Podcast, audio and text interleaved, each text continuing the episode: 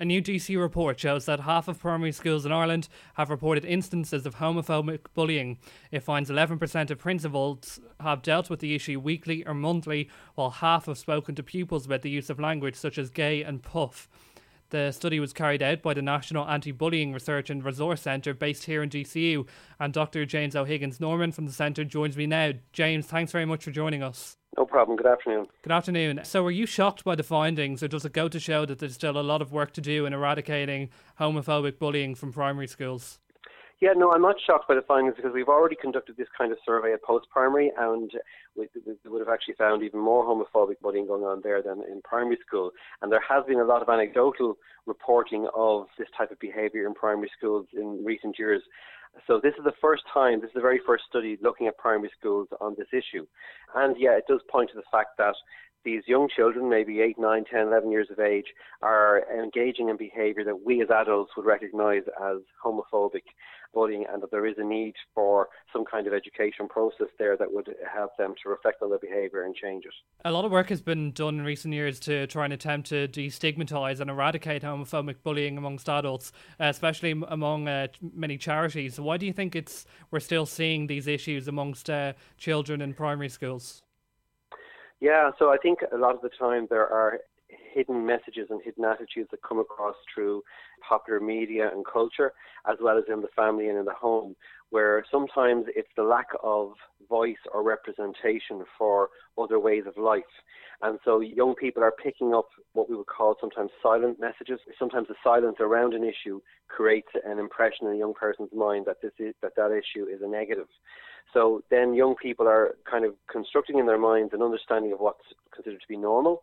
And when they see something that's not complying with that construction, they then penalise or they punish whatever it might be. So they might say, "Oh, I don't like your sneakers; they're really gay. You know, those sneakers are gay or whatever."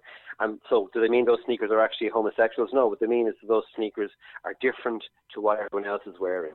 But at the same time, the language they're using is relying on they're relying on homophobic pejoratives uh, in their name calling that's at the thin end of a wedge of bullying and will lead to more serious bullying if it's not addressed. How do you think that can be eradicated using, as you say, the word gay as a negative connotation? Do you think that come, has to come from teachers and academic professionals, yeah. or is it more from parents and uh, as well, a kind of wider society effort? Has come from both parents and teachers, but we know that it's like the chicken and the egg. Once it starts in one of the or the other, it'll affect the other.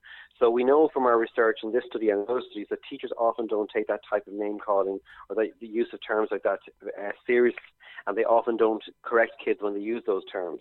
Uh, for you know, the, if children were to use racist terms to describe runner, runners they didn't like or a bag they didn't like, the teachers would step in straight away, and they should be doing the same on on this topic and these issues and these names, this name calling. So teachers need to step in and they need to pull kids up every time they use those terms and tell them it's not appropriate. Secondly, we need to have in our schools education programs that teach kids about difference and that the diversity is part of life and that that's okay. We know from other research studies around the world that when young people are engaged in those kind of education programs, that the levels of homophobic bullying are greatly decreased. And then conversations with parents, helping parents and the school to work together to be able to look at this issue. It's an issue that maybe parents might be uncomfortable around that because of the education they've received themselves. But the school can build a bridge between, I suppose, their experiences and the new, kind of more modern world we live in. So the, the bottom line really is educational programs here are, are really important, and teachers need to be on the ball in pulling kids up when they use those terms. Yeah, how do we compare to other countries, and what sort of, uh, as you say, programs have you seen in other countries that could be replicated replicated here to try and uh, mm-hmm. address the issue? So we're pretty similar to other Western countries in terms of uh, this problem um, in our schools.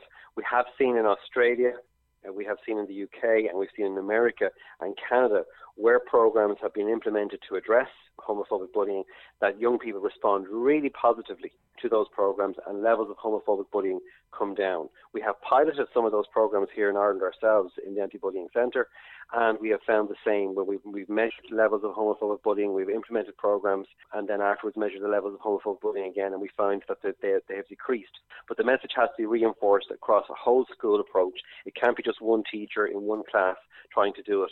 The whole school has to do it, and that's all of the international context that we've looked at show that you must have a whole school approach and that the school leadership must be 100% behind it.